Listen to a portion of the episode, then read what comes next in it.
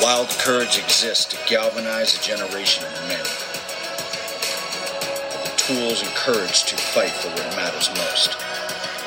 And tell the stories that are born in the redemption of lives and souls.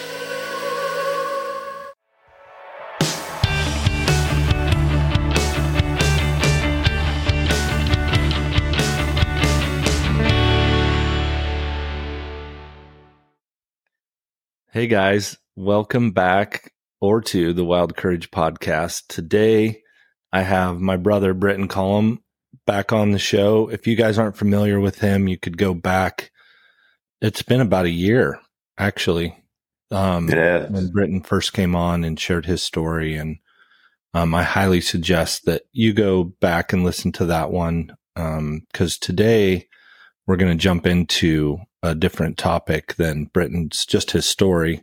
Um, so thanks for jumping on here this morning with me, buddy. Absolutely. It's a So pleasure. we, we're, we're gearing up for our fourth retreat, Wild Courage retreat, and it's going to be in Idaho, um, up in the mountains, um, about an hour and a half north of Boise. And Britton's been at every one of our retreats, um, and he's going to be joining us again this year. And that is taking place the first weekend of um, November, the third through the fifth.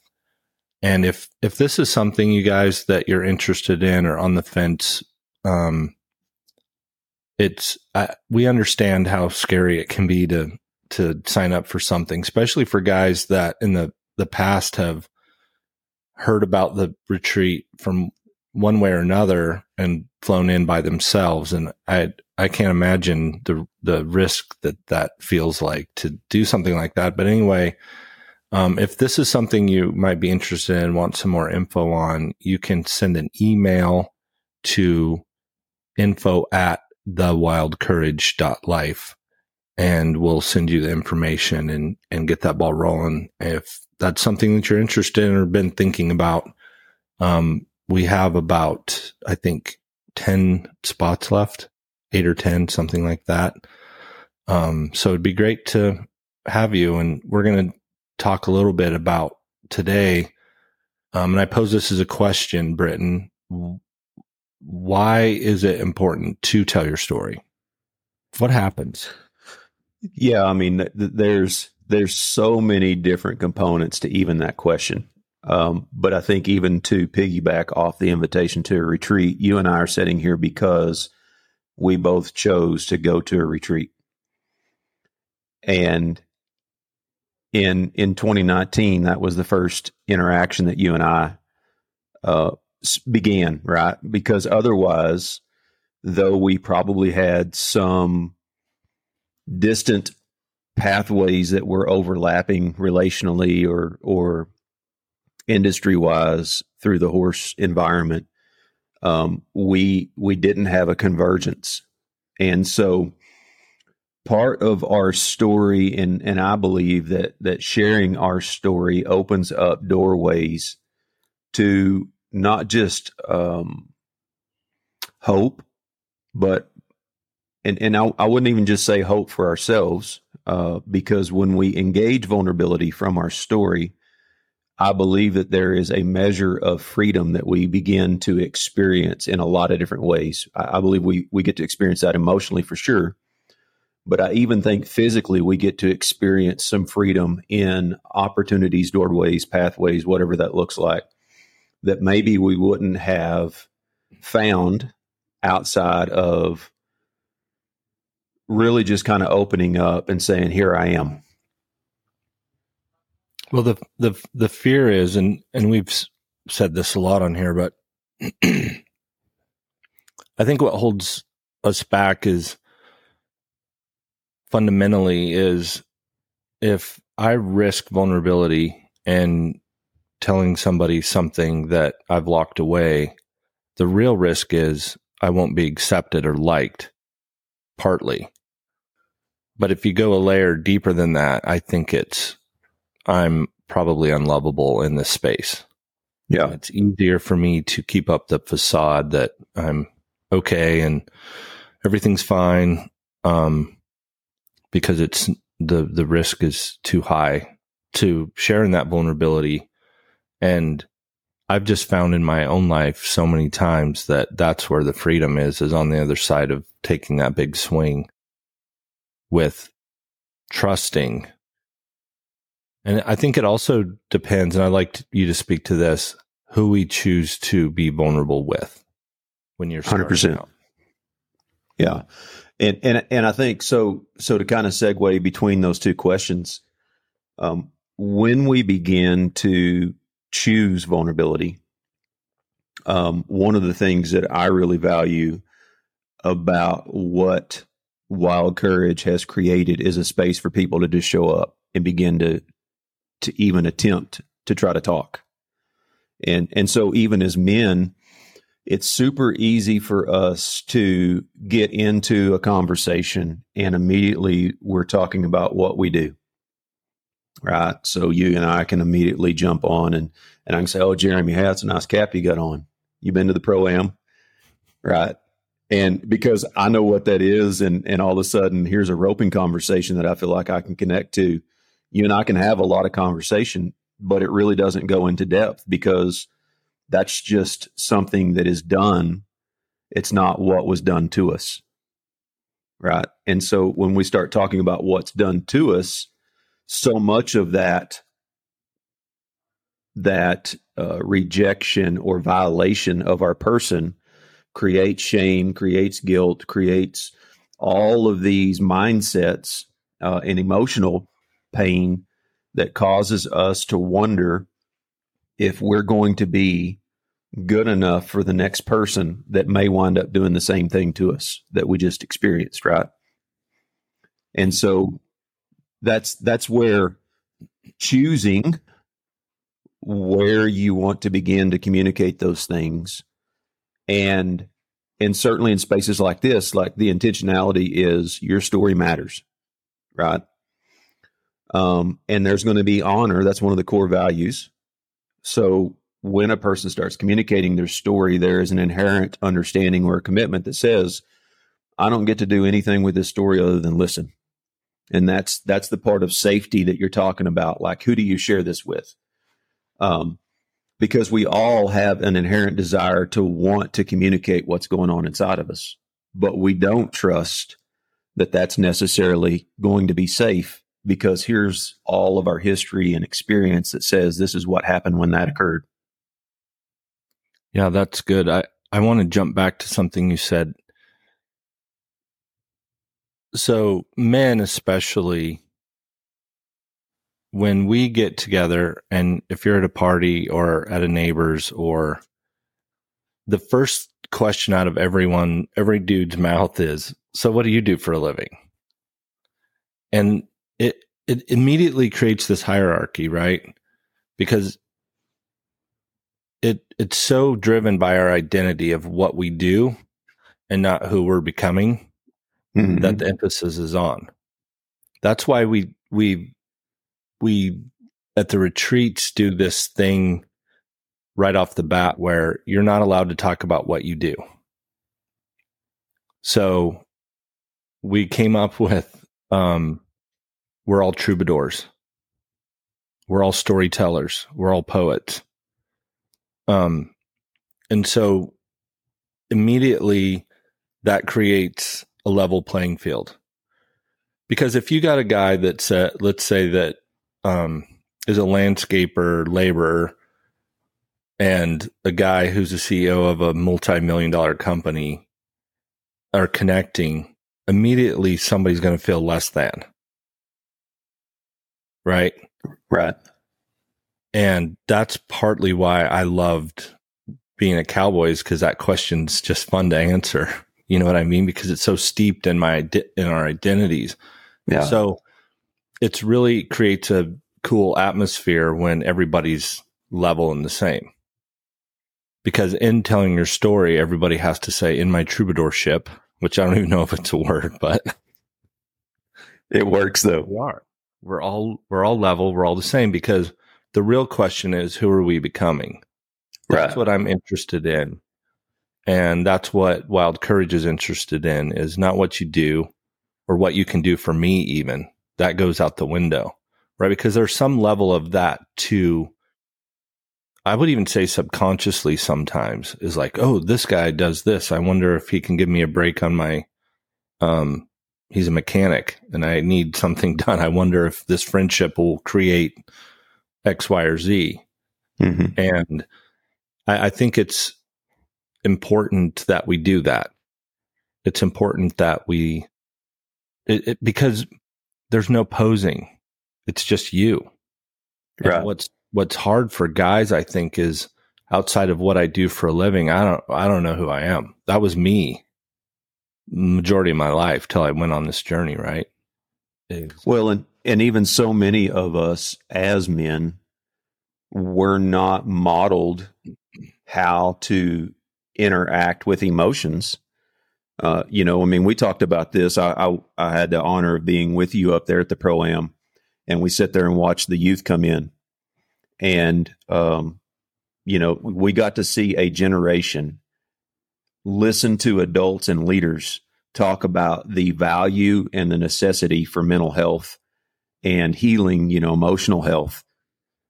And and I was I was awestruck at a generation in that culture that got subjected to a conversation that I don't believe ever existed. Like I don't know anywhere in any round pen, any arena of Western culture that you would have heard somebody grab the mic and say, We're adamant that mental health matters we're adamant that we have these conversations even as men we're going to talk about stuff. And and i was i, I was i was so i was so taken aback to all of my childhood memories with my dad going and roping or you know doing whatever with horses. And it, it, you you you cannot fabricate this jeremy. Like it, there was no permission to consider what emotions look like because that wasn't part of the inclusion to the costume right? And and and even to your point today, like I'll uh, I'll introduce myself to somebody, you know, usually looking just like this, right? And they're like, "What do you do?" And and I say, "Well, I'm a life coach." And you can see them having to process this judgment in in in themselves because they're expecting me to say I'm a cowboy, I ranch, I do, you know, and all those are great things. But but it's like no, I mean the the adamancy that we as men set a precedent to communicate what's going on inside us because humanity didn't regulate whether or not we were good or bad at emotions. Right? So if we go back and we pick up the book women are from Mars, men are from Venus or however that saying goes, right? Like we've so qualify the disassociation to emotions that it pisses me off that we somehow as men grab that that ideology as an excuse to not explore what's going on inside of us and then wonder why all of our families look like shit. That's right. Right? And so I, I said this before man as as a daddy of girls i refuse to allow myself to stay in this lane of of fear or cowardness, I would be as bold to say being a coward to not explore emotions within myself because of what's at stake. And so, back to your original question, what's the value of telling our story? I think in so many ways, we don't even know how well received we can be until we go off on this journey of beginning to explore what's going on inside of us. That's where it has to start. We got to want to make a change. Mm-hmm. We got to want something different for our lives. And the analogy of you got to put your mask on first before you can save others, I think rings true in a, a, a man going on this journey of figuring out who am I? Why do I do the things that I do? Why do I show up in my marriage this way? Why do I show up as a father this way, as a, a leader, a businessman, an employee, whatever it may be, and ask yourself that hard question because until you do that, you can't give away what you don't have, right? Right. So that's what's at stake. That's that's what's at stake. We either leave our kids and that next generation the same way we got left off, or our ceiling is their floor. And if that, Absolutely. and if that's enough to motivate you to go on your own journey, I would use that. If you don't feel like you have it in you or worth it, I would use the next generation as the springboard to dive into your own story and go after some healing and find hope Mhm. and man i don't got it figured out but i know how living like this isn't worth it anymore and i've got to make some changes and i think historically to your point about what we saw at the pro am it's like being in the ocean in a little rowboat Mhm. you don't know where to go. You can't see land from where you're at, which is hopeless. And I and I love where this whole conversation is heading and that people like Buck Brannaman are interested in using platforms to not just raise awareness, but what's the solution? right. here's here's a sail for that little boat and a compass head that way that's a Right. start Yeah, because this whole thing is multidimensional, right? Beginning to exercise the courage to tell your story is step one. But to your point of if you're in that rowboat and it's just all the ocean and you're like, where do I even go? That's the reason, you know, you, I, I love your heart around this and, and, and, and my like mindedness with you in that sharing our story is very much the start, but we can't just get accustomed to sharing our story and not do anything with it. Right? no because that creates victimhood Exactly. Yeah.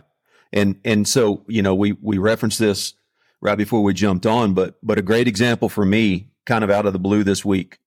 Um I I, I had two scenarios that kind of evolved.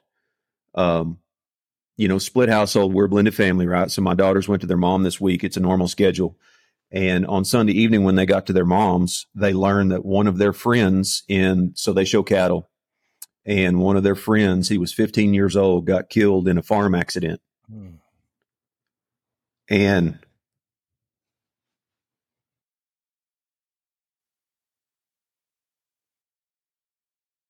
so when when your kids call and they're hurting, and my youngest literally says she's she's going to be 16 in February. She says, "Dad, did you ever lose a friend?"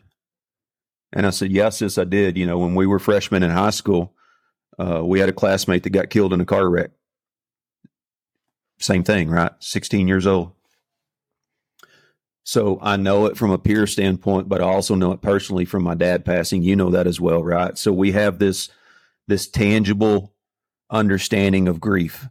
And when we begin to have to find ourselves processing grief in that way, it's easy for us to get so tied down in those emotions that um, we, we uh, I'm going to say it this way, Jeremy, we get selfish because we get so focused on why the loss of that relationship, right?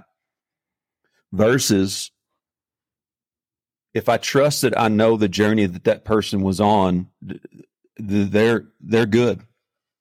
Like there's no more sadness left, right? Not not to take it off in that direction, but that's definitely my stance in that. Even with people who are battling sickness, you know, they're like there's my dad died from a kidney disease. There's there's no more pain. There's no more turmoil. There's no more. Can I get a kidney? Like he's he's healed, right? but but to be able to be in a space to know the emotion that my girls are feeling as they're traveling to the funeral today literally. And then mon- or tomorrow they'll be at a cattle show at Tulsa State Fair with a lot of this community to be in that culture where there's loss right? So so what do we do with that? Do we go lose ourselves in in the process? Or do we honor the fact that man we celebrate the time that we got to have with that person. They they were a huge impact a real value. And at 15 man that's too soon but but we celebrate it, right? To the other side of that is uh, I'll be traveling out tomorrow to Sacramento to go help Todd Pierce with uh, his his ministry. He's got a couple of presentations out there, and one of the contacts for trying to find some horses out there uh, is a girl that interned for me in 2011. In 2011, I was three years past my dad dying, and was probably at the the biggest amount of depression that I had experienced in my life because I I didn't deal with it. And so this week I learned that I get to re-interact with a person that experienced Britton at a really, really bad time in his life. right? So if we pick up that scripture of Romans 8 28, where he says he wants to work all things together for the good for those who love him and are called according to his purpose, I get to revisit a relationship that I know I didn't give my best in because, and no justifications, but, but I was just hurting. Fast forward two years, my marriage falls apart like it was just a mess. And so the Britton in 2011 was a Britton that hadn't figured out how to share his story, hadn't figured out how to find help, hadn't figured out how to actually process his pain and his grief. And 12 years later, 12 years later, Jeremy, I get the opportunity to re engage a circumstance and know that I didn't give my best version of myself. But God's going to say, hey, do you want to show back up?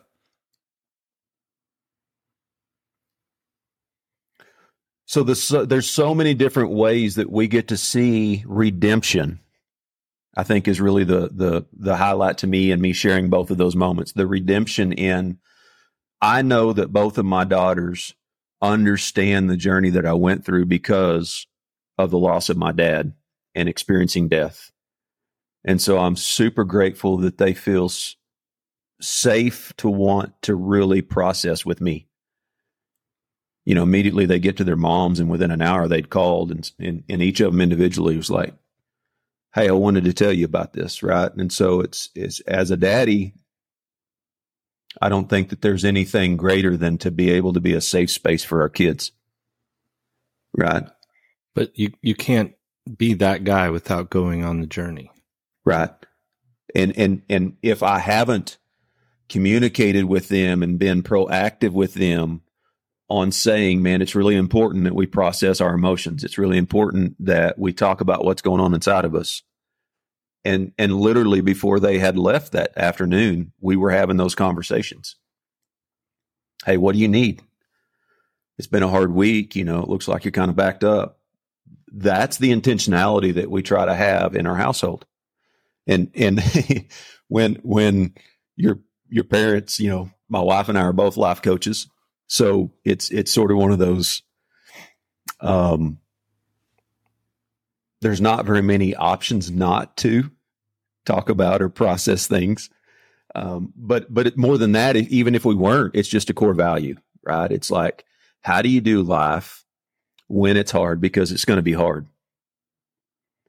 and create space to talk about things. I love this statement that says, "Healthy relationships are not fragile."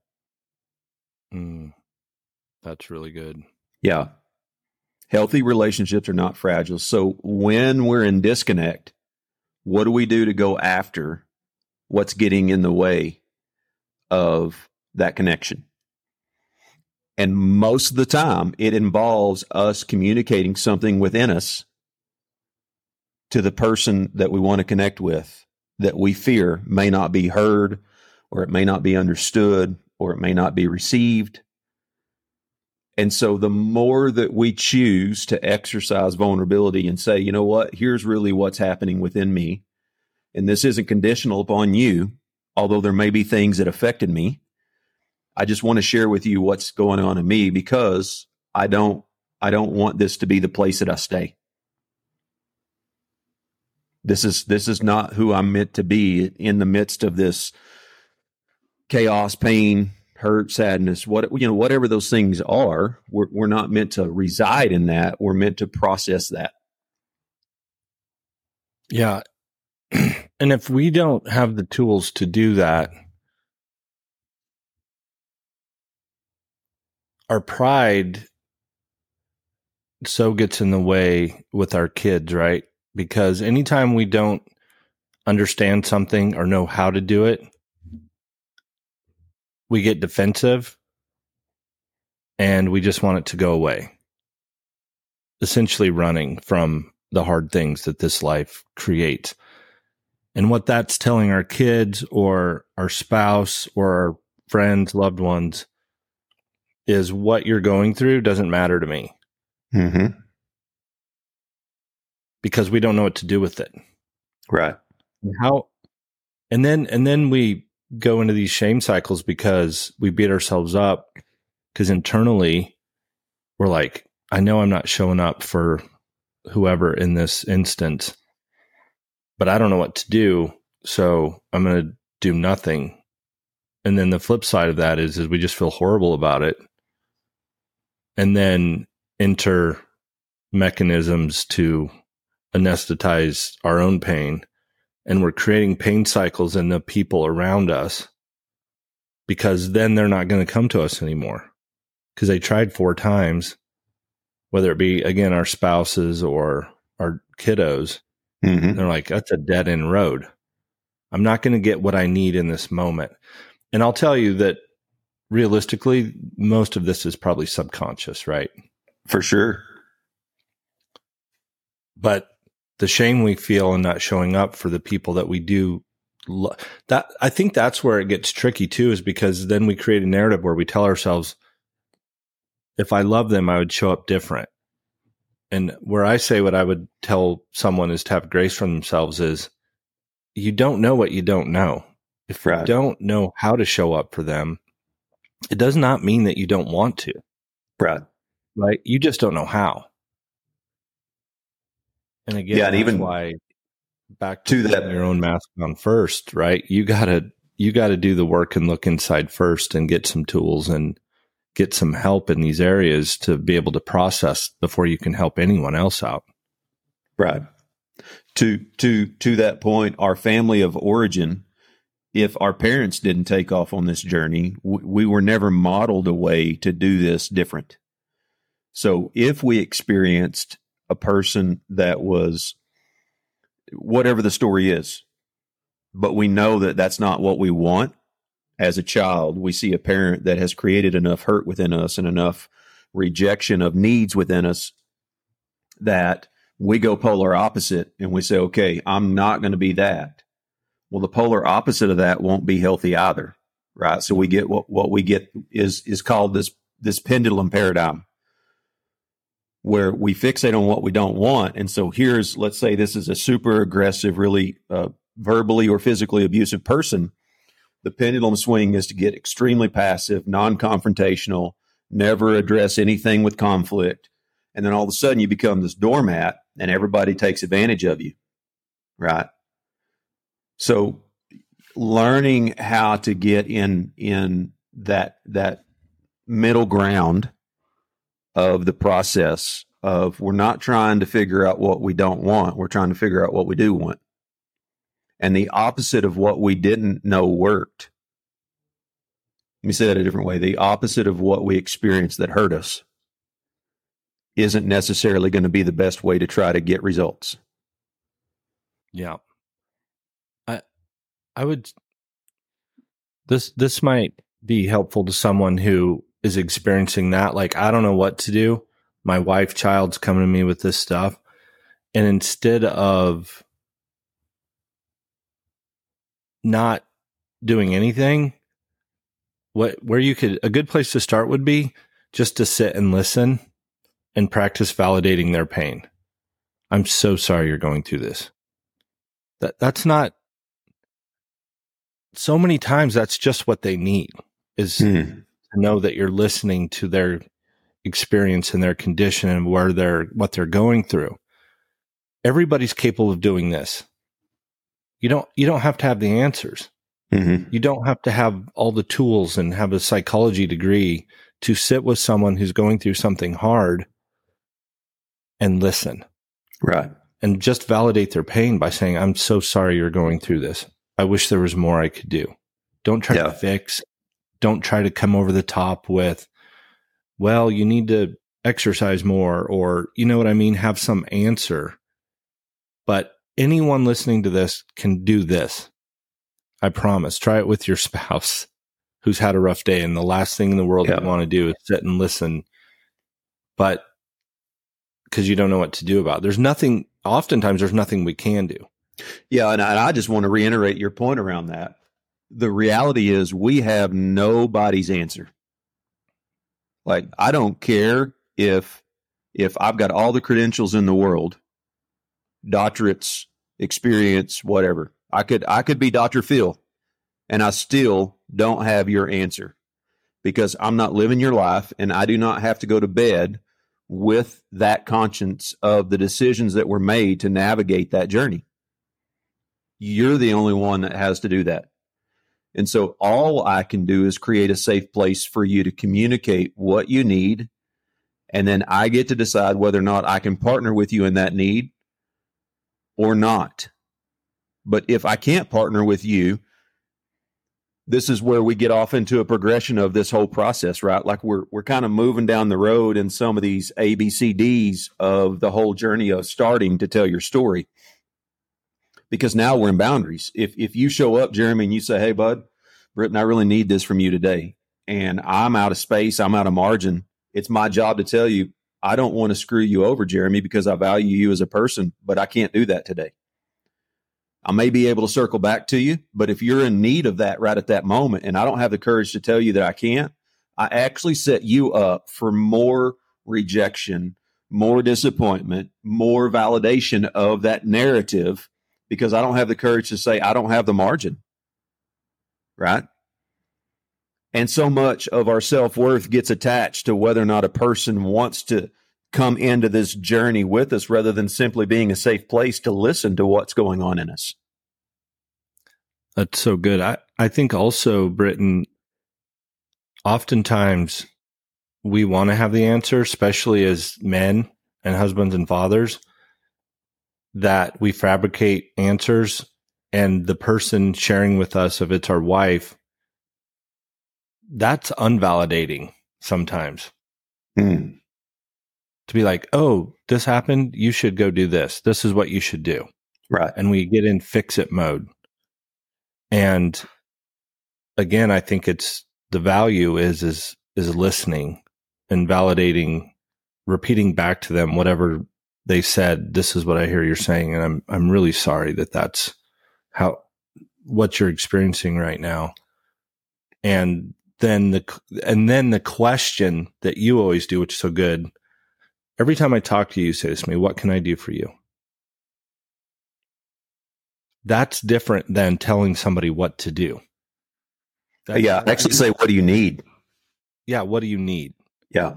That that creates such a different environment than, well, you should go for a jog, you should go exercise, you should go ride your horse, you should go. It's like, but that's where that's really where someone feels seen and heard in that space which is very comforting and healing mm-hmm. yeah and, and i find it extremely interesting that when you ask that question what do you need very very frequently when i ask that to a man they freeze right? We get the we get the traditional fight, flight freeze fawn paradigms of responses, and I, I don't have a percentage, but I would say probably ninety nine percent of the time when I ask that to a guy and they, they they're not really familiar with emotional maturity and in in this journey, like they don't have a clue what I'm asking, and it and it it's really interesting to me that there's such a disconnect to the responsibility that we have as individuals for identifying what we need and communicating what we need. I mean, it's like as men, Well, yeah, we've never been taught back to our family of origin. It wasn't modeled to us. But again, we even also sort of stereotypically justify that it isn't the responsibility for a man to have to get in touch with their emotions because they're men. That's what women do. And that's such a bullshit paradigm. Like it's, it's, it, it is such an offense to creating healthy families when when a man in a home chooses not to to acknowledge what's going on within his humanity. Because humanity is universally the same. Like we were all created with the same set of emotions male or female it doesn't matter. So we don't get permission to justify that because we're men that we somehow don't need to invest in the emotional aspect of what is happening within us. It doesn't mean that we have to do it like women. It doesn't mean that we will be maybe as sensitive, but then again, I, I, I don't put any context on that personally because I know, I know some, some men who have said yes to a healthy, emotionally mature journey that are pretty self aware. Yeah. Right. And one of the things that I know is that when you're very self aware, you create safety. It doesn't matter who's in it. Male or female, they're going to feel a measure of safety because you're doing your job to manage yourself. Right. So all of a sudden, if we're doing that, which starts back here by choosing to begin to tell our story and going over there to that closet, we don't have any idea how connected we may be because other people have likely experienced similar things that we have. Maybe the details of it, the specificity of it is not exact. But 100% of the time, the emotions of it are universally exactly the same. And, that's what we see and experience at our fires. Right it's because we've created an environment for it. And I would say the number one theme that we hear at retreats and at the fire, more at the retreats because it's a longer version of the fire, is I thought I was going to take that to my grave. Mm-hmm. And the relief of holding on to something that you release into a safe place, atmosphere and not carrying that anymore. That's a big part of why it's so important to tell your story and it matters and you matter and what you've been through matters because it dictates how you're showing up in every area of your life. Yeah. I would even say it this way too, Jeremy. Uh, a concealment of your story is a form of bondage. It is a million percent there there that's why I was drinking myself almost to death is because uh, it's not you're not supposed to carry those things around. We're not created, we're not built. Our our body does keep the score. Our mm-hmm. soul keeps the score. And to release that in a safe place. I, and and I think we almost need to clarify like it's very important who you trust in the early stages of sharing your story. Because sure. there are people out there that and this is why people don't tell their stories because they've taken an attempt at it before. And because the person that they shared it with was very unhealthy in their own journey they use it as leverage and manipulation in the future. Mm-hmm. that's why so many men are shut down in their marriages right? Because you do take a risk which is all relative because I can share my story now from a place of freedom. Whereas before, when I first started going on this journey, it felt like I was on the verge of death to be vulnerable. So I think what happens in marriages a lot is men will take a little tiny risk and vulnerability of sharing something. And then two weeks later, there's a big fight and that gets used and vice versa. It goes both ways. And in the heat of the battle, that vulnerability gets used against them and then it's shut down city. Why yeah. in the world would I be vulnerable and take that risk with the person that I should be able to? And then it gets used against me two weeks from now when we have a blow up. Why would I ever do that again? Mm-hmm. That's why I think it's important early on in the, stages of being vulnerable and sharing your story is maybe being a little bit cautious with who you're sharing that with. For sure. And that's why I think again the fires and the and the stakes are lower for you to tell your story in in like at our one of a retreat, one of our retreats. It's mostly with people you don't know, mm-hmm. so that removes the stakes immediately. And then we've set up parameters of of sanctuary, mm-hmm. and like this is holy ground. And I say it all the time at our fires. We've had 150 of them in the last three and a half years or whatever. And one of the things I'm proudest of is a lot of the men that come, our wives are attached in different groups, right? School or church or or socially or sports. Not one time has a wife ever told my wife or any of our spouses something that happened at the fire mm-hmm. with somebody's story. Right. So that creates the safety and, and lowers the the guard down, I think, in trusting to be vulnerable. Right. Because again, so many times I think men have tried it and it blew up in their face and backfired. Yeah, and I mean, this is you, you, know this particular topic that you just mentioned takes us into a number of directions. One of which I have so much disdain for, and so I'm going to digress one second in this. Those who are are a part of a church body, you can go in confidence and you can share something, and all of a sudden, when that church body isn't healthy, in the name of we need to be praying for this person, they have shared your story and it gets around a church and all of a sudden now you feel that shame you feel that judgment you feel all the things because there wasn't healthy boundaries in what you communicated.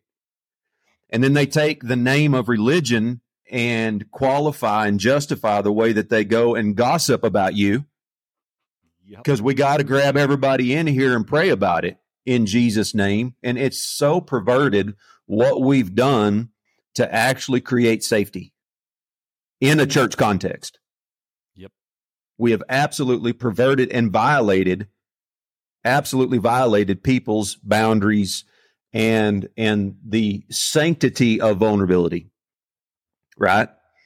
So good and true. That that's why I think one of the themes, and we speak in generalities about the fire because it is a safe space, though, is church hurt, and it's yeah. to your point it's such bullshit that that's the one place that you're supposed to, you know, feel like you can be vulnerable and it'll be protected.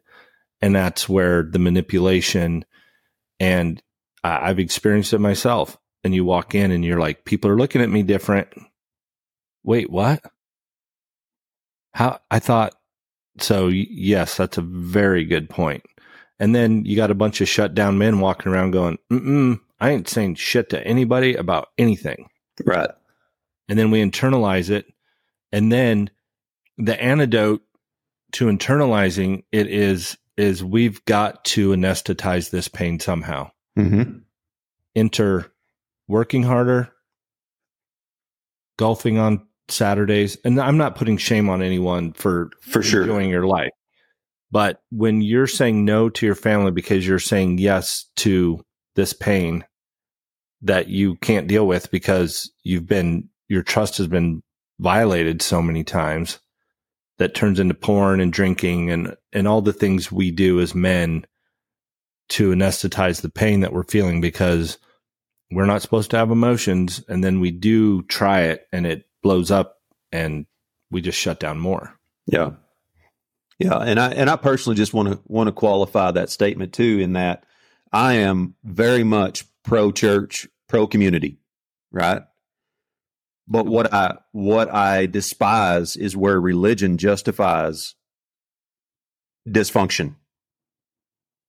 I, I, I don't care. There is no there's no category with which we should tolerate emotional immaturity.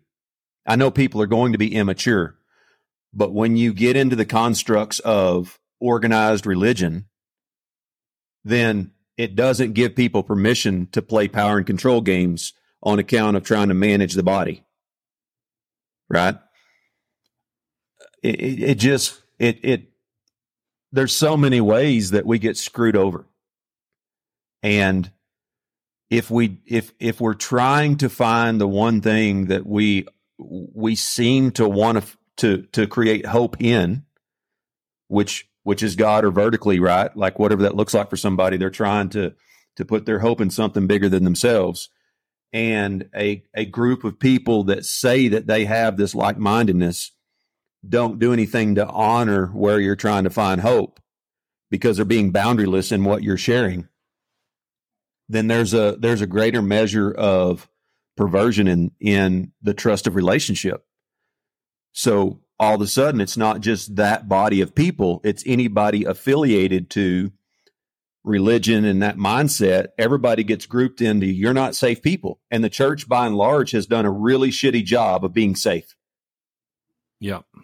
That's why that's why I think men when they do take a stab at it this is something I've never shared before.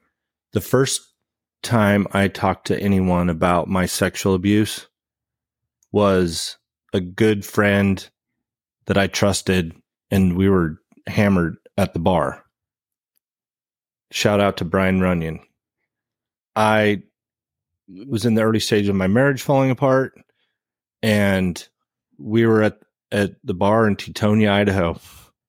And it just I couldn't I couldn't take it anymore. I mm-hmm. couldn't and I and I trusted this man and I lost it. We're sitting at the crowded bar and I'm bawling. And he didn't say anything. He didn't have to. He could tell that this was going downhill, so he gathered me up and we went and drove around for two more hours.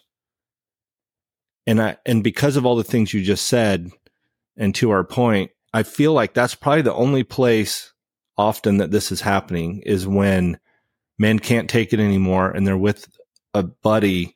And again, the stakes are removed because it's not somebody that's going to use it against you later. And he never has brought it up again. Hmm. He never looked at me differently. And I never brought it up again because I was like, woke up the next morning and I was like, oh my gosh, what have I done? You know? Yeah, vulnerability, regret. What's that? Vulnerability, regret. Yeah, vulnerability. Yeah. And just the shame of, you know, lying to my wife and being out all night drinking and sleeping on the couch again. but yeah, I, I think that that's where, as I walk with guys in their sobriety journey, that's one of the things that's a theme of, man, the only the only time I ever took a swing at vulnerability was drinking with the boys or with this particular friend. And I had the courage to do it, to share with them what's going on. Yeah. And I think that's why also it's important to think about who you tell your story to. Mm-hmm. Is first off, is it someone that won't use it against me later? Secondly, is this person healthier than me? who am I turning to for safety? Is it somebody that has some wisdom or has been on this a journey before a little bit? Because is a, a big part of it at the beginning is just listening, like we've already talked about. But the next step of that is guidance. Because how many times do we have friends that are having marriage trouble and they get horrible advice hmm. from another hurt person? Mm-hmm. Hurt, hurt, people hurt other people. Mm-hmm. So it's like a two step process. Is one, it's just finding someone that's safe and is not going to use it against you. Two is like, is the person that I'm trusting in this space with me someone that is going to propel me forward or drag me down to where they may be at? Yeah, and it, and it even relates to your, to your statement earlier. The same person. yeah, your statement earlier was advice from another individual may be well intended because it worked for them, but it doesn't at all mean that it's going to work for you.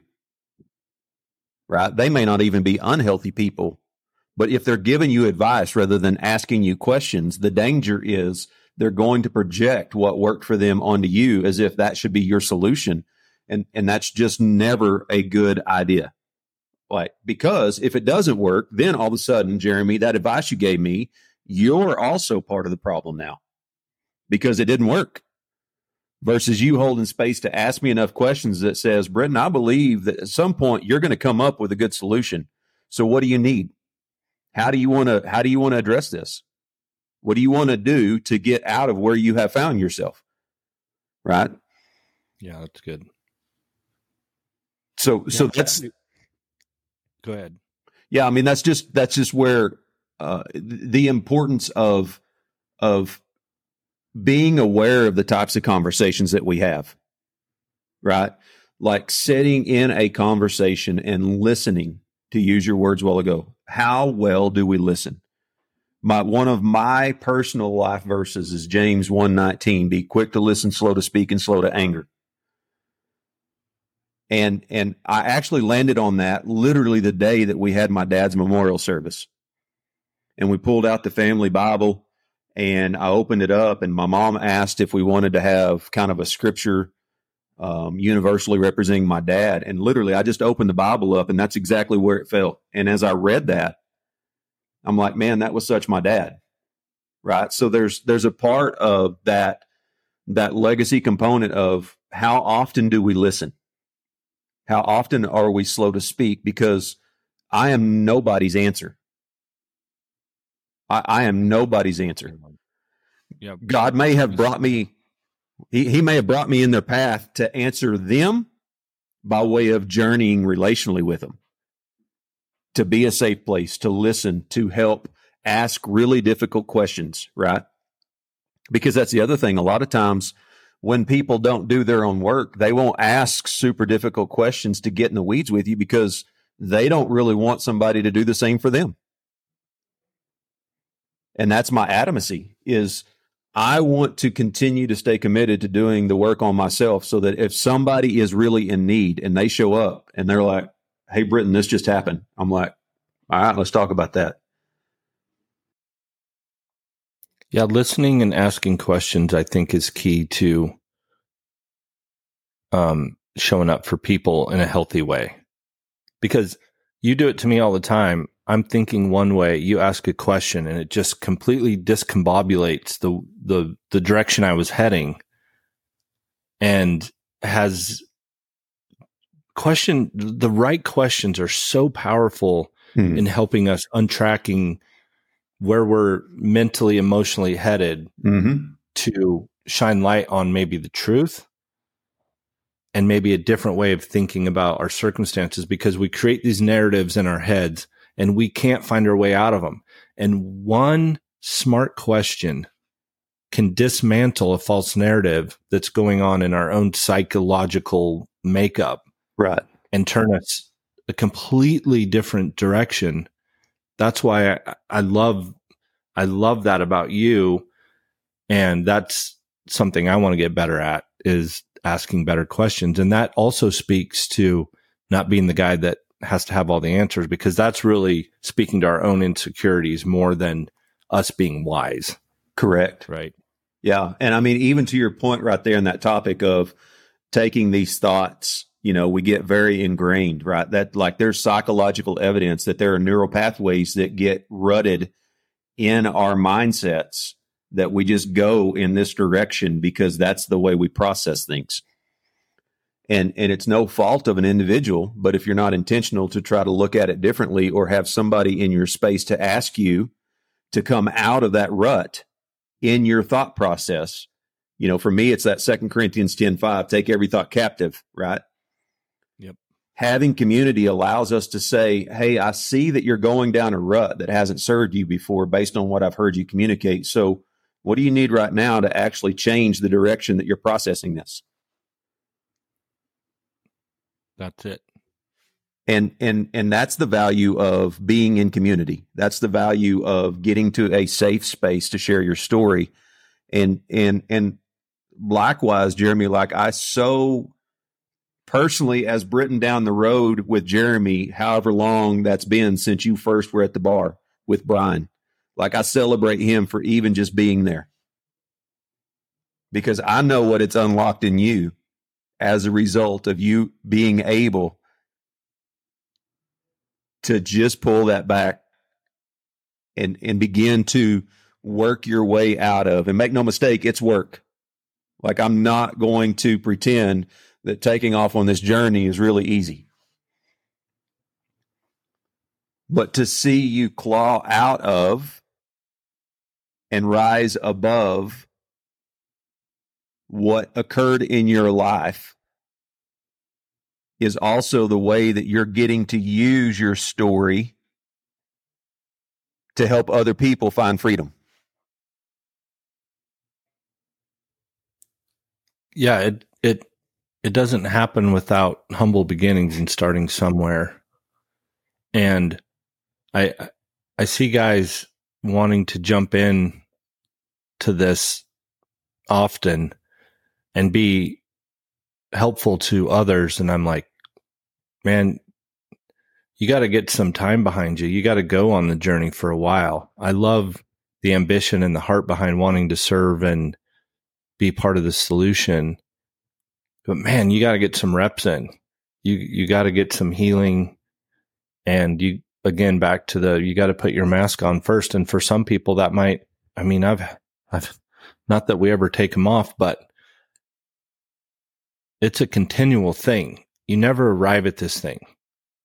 You you never finish. That bridle horse is never finished. I love. Yeah, he's a finished bridle horse, and you go put your hand down and show one one time, mm-hmm. left shoulder in that left big fast circle dives into the middle, or when you turn the corner, run down to stop, and they grab the bit. I'm like, you're never done, Rod. Or you would, or you would, you would only show them ever, you know. Mm. And it's, I don't know if that's a good analogy or not, but to me, it's just like this this journey, right? Of we're never a rival. You keep going. There's layers and levels that I'm finding all the time, even in this last week. And the beautiful thing is, is when you get healthy enough and know who you can trust and be vulnerable with and created, um, this brotherhood like, like we have, and I'm so grateful for, you get to continually process and you get to continually invite people into the areas in your life that need light sh- shown on them. And because we all get stuck. Mm-hmm.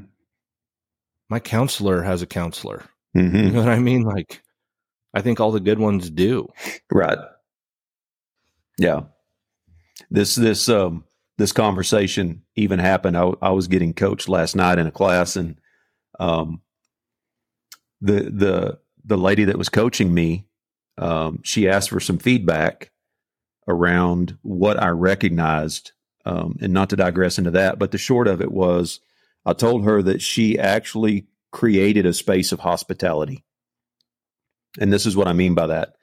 If you think about the story of Solomon and the Queen of Sheba sailing all the way around the world to come figure out what she had heard of by way of excellence I'm not saying that me taking off on this journey of 10 years is because I have created excellence in my life. What I am saying is that I want to steward it in a way that it creates curiosity to other people. Mm, that's good. And I'm able to actually serve others because I've learned how to serve myself. And when I say serve myself, I don't want that to be put in a, a perverted context but I am 100% responsible for everything that is going on within me. No matter what gets done to me, I am still responsible for myself. Right. And so if I take ownership of being responsible for everything within me, and I do the things necessary to make sure that I am in that journey to serve myself in a healthy way, then my ability to show up for other people means that I can serve them with a measure of excellence that doesn't allow me to get in the way of them. I'm not attaching myself to them. And I really feel like because we, we, you know, from the biblical narrative, we know that Solomon carried such a measure of wisdom that that was part of the reason that a woman sails halfway around the world to come figure out what was going on, right? Yeah, check it out.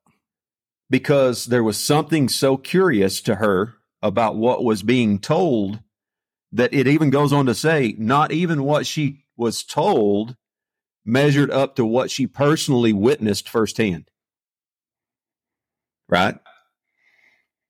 That's, so that yeah, go ahead. So so so it goes back to the power of story creates invitation.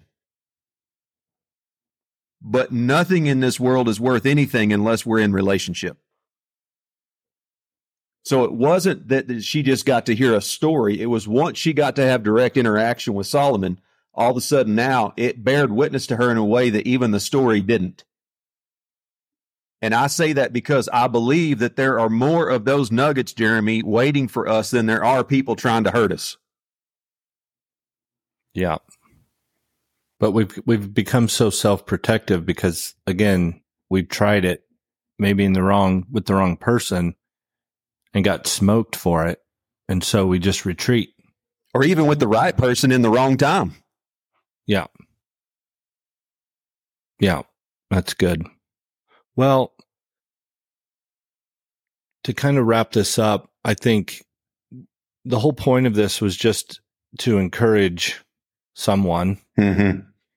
To trust this process, find someone, and maybe it's somebody where the stakes aren't high, where you're not going to feel judged. And maybe it's someone that you know isn't going to use it against you. Hmm.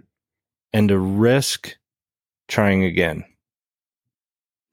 Because I cannot, I would not be sitting here. I would not have this marriage. I would not have these relationships. I would not have this life, this brotherhood without it, without the risk. It's it's no different than the risk and reward of anything else. Mm-hmm. You don't risk it, you can't lose it, but you don't gain anything. Right. And and I think that's why we've stumbled across what's happening. I, I love talking to people that are a million times smarter than me in the lane of emotional and mental health that come to a fire or retreat. They're like, you guys, which one of you went to school here? And we're like, none of us. And they're like, you have no idea what you're doing. You have no idea the connectivity and what's happening around these men and vulnerability and what it's doing to them psychologically and emotionally and also spiritually that's unlocking them in ways that this is changing how they process and think and then the self narratives that they've created that they're living by. Right. And there's a new path and a new direction. And I'm not saying that to pat us on the back. I'm saying that to say it works. Yeah, for and sure. A bunch, if a bunch of knuckle draggers from Emmett Idaho can sit around a fire and see nothing but fruit and freedom coming out of men's lives that have stayed in this journey, take a look at it. And we know there's a universal hunger in it too. People are hungry. Oh, I there's guys that fly. This is what boggles my mind. We do these fires 3 times a month at my barn. People have found out about it probably through the podcast or whatever. We don't talk about it a ton, but they're like, "Hey, I want to fly to Boise and get a car and motel rooms and come to your fire. Can I do that? Do I need to sign up? And I'm like trying to talk them out of it. I'm like, maybe save all that to come to retreat. And they're like, no, I need this so bad in my life. I don't have this. Yeah. And we've had guys fly from all over to come sit in the gravel around a fire because they're longing for somewhere to be seen and heard and not judged. Mm-hmm. Nobody's trying to fix anybody because we can't fix anybody. Right. but we've just created this and we are good at it and we do know what we're doing at this point. And we know where to stay out of the way and we know we're learning how to show up for people in a way of not trying to fix them or 10 steps to freedom or do this or do that, but it's powerful and it's working. And again, we just want to encourage you to jump into this journey mm-hmm. somewhere, somehow, some way, because it will change your life and in, in inviting God into those broken, scary places, um, is the place from where redemption flows. Yeah, I would even dare say that those who have the courage, willing to jump in, those who have the courage to show up at at a, at a retreat or or even at a at a fire for the first time, it will be a marked point in your life. Like that's a fact. Sure. Yep. Well, hopefully this has encouraged someone and given them hope to take a take the risk of being vulnerable and sharing your story because your story does matter. Mm-hmm. You matter.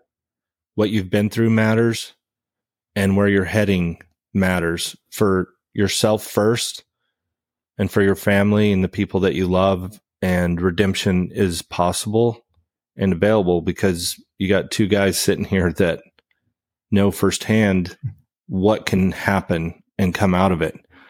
So again, if, if this is resonating with you and I, I get again how scary this endeavor can be, it, it certainly has been for me, but um, yeah, in a month we're going to have this retreat, and Britton's going to be there, and a bunch of other badass dudes that have been on the journey for a long time, and um, would would love to see some of you guys there. Also, I um, Wild Courage is going to have a booth at the Buckaroo Traditions gathering um, that Scott and Andrea Van Leuven are putting on in no, in November. So go check that out. Um, Buckaroo Traditions gathering and it's going to be super good roping. And Justin and Nicole Reichert, um, the Outside Circle show is going to be there, and we're gearing up to do something cool with them again at the Cowboy Poetry Gathering in Elko this winter. Um, check those guys out. And the cool thing about going on this journey is we get to become someone new in it, and we get to change who we are. And through that, people view us differently. Mm-hmm. And grace is rampant in saying yes to this. So I love that the cowboy community is creating space and opportunities. What Justin and Nicole are doing is taking a big risk mm-hmm. in this mm-hmm. community. Yeah. And Scott and Andrea are doing the same. And we're just really excited for the opportunities that are coming for Wild Courage um, at large, but specifically a special place um, community for you and I is the cowboy community. And so, yeah, we're really stoked and looking forward to some of these events coming up where we get to go and listen to people's stories. Mm-hmm. What an honor. So, Britton, how can people get a hold of you? Britton is a consultant, a life consultant, life coach. And at some point, I don't know how, but we need to get some people that we've, we've, we've, we've sent a bunch of people to you and the difference that you've made in their life is astounding. And you really have a gift in this space. So how can if people are interested in getting some help and going on this journey how can they get a hold of you and what you're up to yeah so they can uh, they can just look me up 4014 4014 the number consulting at um, at gmail.com is my um, email address if you want to connect with me there but i have a webpage 4014 14consulting.com is the webpage um, i'm on social media though i don't engage a lot of that uh, but that's my my business page. Would love to connect with somebody that's just even curious. Yeah. Well, go check Britton out. I'm, I'll, I'll also put all this in the show notes. So if you don't have a pen, you're driving, you can look at the show notes and I'll put um, the other events we talked about on there also so you can go check them out. But thank you guys for checking us out. Um, I, I do want to say thank you to everyone who shared this podcast. And I, it's just the most bizarre thing to me when, when, when we started this podcast, I think my wife and three of my buddies listened to it and it's, it's so humbling that this message is resonating with so many people. And I just want to say thank you guys for listening and for spreading the word because I don't know how, but this thing has really um, gotten some traction and, and a lot of folks are listening to this podcast and, and hopefully finding hope um, through stories of redemption and knowing that you're not alone in this and we're going to keep trucking. I'm really excited for the next uh, six months um, of the podcast and some mm-hmm. of the things we have coming up are, are, are pretty exciting for me. And, um, and again, very humbled by all you listeners that check it out and message me and, and are responding to this message. Thank you. Thank you guys. Thanks, Britton. Love you, brother. Love you too, man. Thanks again. Adios for now.